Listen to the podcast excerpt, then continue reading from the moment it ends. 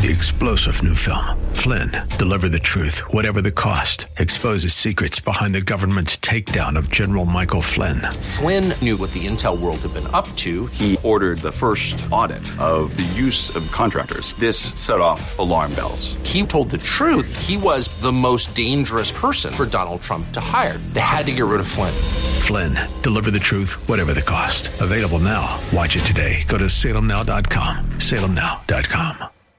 Greetings, and it's meeting time. And today we're going to continue our road to recovery by introducing the second step of this journey that we came to believe that a power greater than ourselves could restore us to sanity. It's in this step that we're going to discover foundational principles, hidden treasures of hope, faith, wisdom, trust, restoration, and true understanding of the diseased mind of an addict. This step pulls no punches, strongly proclaiming that existing in the darkness of addiction is truly insane. Now, some of you may be thinking insanity's too harsh a word to describe your condition. However, if you take a realistic look at your life, you may realize that you've been anything but sane. For example, pride, self centeredness, isolation, blaming others for our problems are true signs of abnormal thinking. Doing the same things over and over again and expecting different results, that's insanity.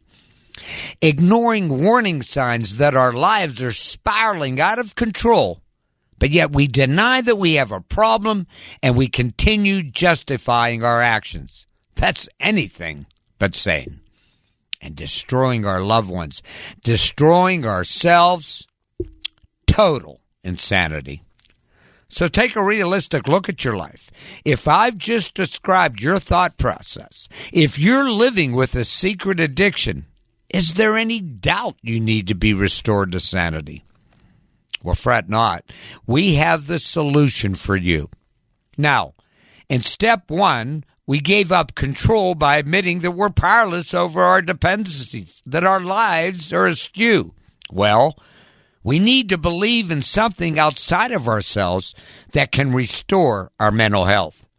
So let's seek out the help that's available by reviewing these hidden treasures, key words, and phrases in this step. The first word in this principle is we. In fact, 11 of the 12 steps start with we. My friends, God works through people. And unless there's instant healing, we need the support of others. Recovery literature strongly suggests the therapeutic value of one addict helping another is without parallel. Proverbs 15:22 teaches, plans go wrong for lack of advice, but many advisors bring success. There's a saying in this recovery program. This is a we program. I can't, but we can. And then we came. We came to meetings. Folks, there's meetings that address all concerns Alcoholics Anonymous, Narcotics Anonymous, Gamblers Anonymous, Overeaters, sexual addictions, our 12 step Christian meetings, and there's Al Anon meetings for the family. Now, this step is called the Hope Step. And by listening and talking to others at these meetings, we begin to witness the restoration of normality in people that were just like us. People admitting that they could not fix themselves have us realize there must be a greater power that helped them. And when you receive the experience and wisdom shared in these meetings, you'll experience one of the hidden treasures. You will be flooded with hope. And then we came to. When we're caught up in our addiction and our twisted thinking, we are deceived in so many ways. We must remember we're involved in spiritual warfare, and the battlefield is between our ears. And in our weakened state, Satan will flood our sensory impulses with temptations, lies, apathy, denial, pride, and grandiose thinking. The evil one wants us to believe that we're above it all, a God unto ourselves. And this delusional thinking keeps us right where Satan wants us. And in our deranged mind, we actually become void of higher and emotional functions. We acquire strange habits and mannerisms. We forget how to work or play. We forget how to show love or concern for others. We forget how to feel. And then we fall into selective thinking, forgetting about our bizarre behavior by justification. And then Satan continues sending missiles of obsession and compulsion into the battlefield of our minds until our spirits are totally broken. And the capacity to feel human is lost, and our existence is reduced to the animal level. Our pride and arrogance turns to humiliation. And my friends, if that's not insanity, I don't know what is. Listen, this is so important. God is not going to intervene in our lives until we acknowledge that we're not God. God is God, and He has the power to restore us to wholeness. Proverbs 3:34 teaches, God will resist the proud, but gives grace to the humble. And we learn this to be true in the historical event I ask you to reference in Daniel chapter 4 verses 19 through 33. So let's go there. Now, in chapter 1, we learned that King Nebuchadnezzar of Babylon came to Jerusalem and besieged it. Daniel and other young men were taken to Babylon to be trained for royal service. Daniel, he was gifted with the special ability of prophecy and to interpret the meaning of visions and dreams. So much so that his prophecies were recorded in the book of Revelation and they're relevant this very day. Now, in chapter 2, King Nebuchadnezzar had a dream that his own wise men couldn't interpret or explain the meaning. And the king was furious, and he ordered all wise men to be put to death, including Daniel. So Daniel went to prayer, and in answer to his prayer, Daniel learned the nature and meaning of this dream. So he was escorted to the palace. Giving all praise to God, he revealed the dream and its meaning. Daniel made known to the king that he had seen a great image in his dream that represented four Gentile powers Babylon, Persia, Greece, and Rome the king dreamt of a rock cut out of a mountain without human hands. And that represented Jesus Christ that will destroy these four kingdoms and rule over the earth forever. And when the king heard Daniel's wisdom, he claimed, Truly your God is the greatest of gods, the Lord over King. But King Nebuchadnezzar was a quick forgetter. In chapter 3, he had a giant golden statue made of himself for people to worship. And there's a powerful life lesson in this chapter that we'll visit in the future.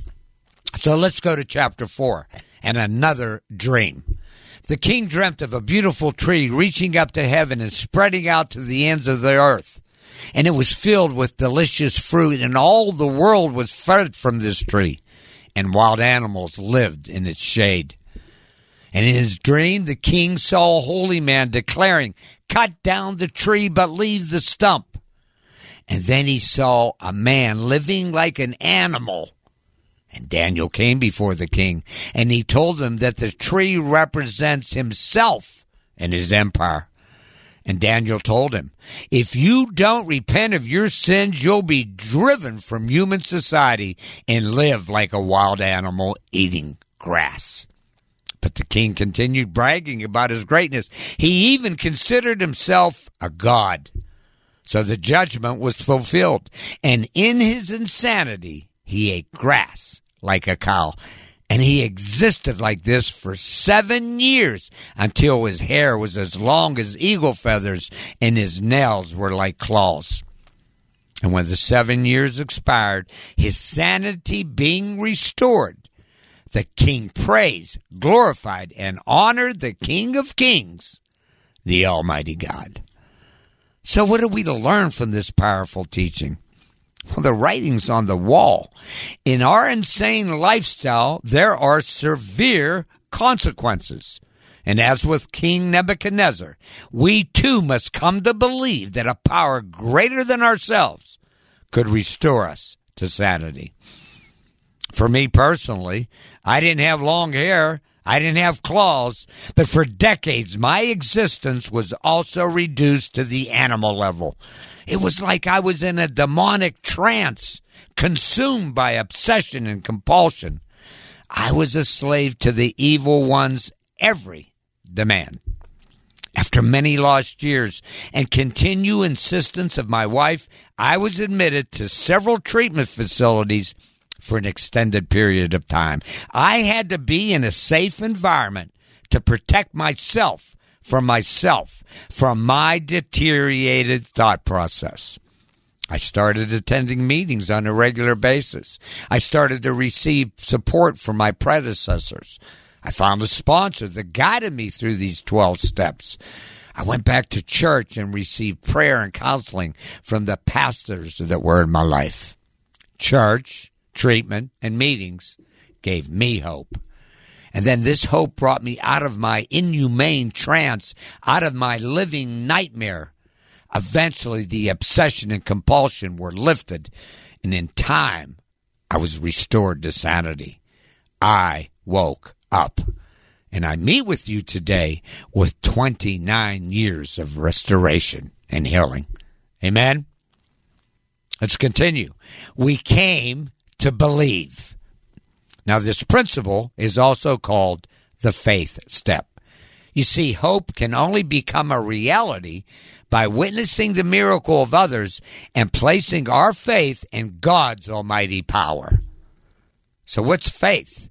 Hebrews 11:1 teaches, faith is the confidence that what we hope for will actually happen. Now restoration happened for me and I'm confident that it will happen for you as well. We came to believe that a power greater than ourselves could restore us to sanity. Trust me, witnessing the recovery of others, that's a power in itself. However, no human being is able to remove the spiritual malignant tumor of addiction from our lives. This being a Christian meeting, our faith of restoration is in the author of the Bible, the one and only triune God, the Father, the Son, and the Holy Spirit. One God in three persons. In this God, we have a heavenly Father who loves us. In this God, we have a Son, Jesus Christ, who was sent to save us from eternal damnation by dying on a Roman cross as a substitute for the punishment of your sins and my sins. In this God, we have the Holy Spirit, our comforter, helper, and warrior that charges the front line of this spiritual warfare to defeat Satan's control over us and restore us to sanity. This triune God, He hears our prayers, understands our suffering, and transforms us into wholeness. Look, Alcoholics Anonymous Gamblers Anonymous, Narcotics Anonymous saved my life. But Jesus saved my soul. And accepting Jesus Christ as our Savior and following His instructions for our lives are our only means of recovery, healing, and eternal life. So let me ask you, what power source are you plugged into today? Now, lastly, having said all that, some of you may be thinking, that all sounds good, but this God thing just doesn't work for me. So next week, we're going to address these thoughts and feelings as we continue introducing the second step. And I want you to reference Romans 1 18 through 23 and Romans 3 21 through 26. Amen. Three star general Michael J. Flynn, head of the Pentagon Intelligence Agency, knew all the government's dirty secrets. He was one of the most respected generals in the military. Flynn knew what the intel world had been up to. He understood its funding. He ordered the first audit of the use of contractors. This set off alarm bells. The explosive new documentary, Flynn, Deliver the Truth, Whatever the Cost, uncovers the facts behind this scandal. Flynn told the truth. He was the most dangerous person for Donald Trump to hire. I find out the worst enemy that I'm going to face in my life is right here in America. They took my assessment and they wanted me to change it. And I was like, I'm not changing it. They had to get rid of Flynn. With in depth interviews, archival footage, and never before seen personal records of the man behind the headlines. I just felt like I was drowning. Flynn, deliver the truth, whatever the cost. Available now. Watch it today. Go to salemnow.com. Salemnow.com.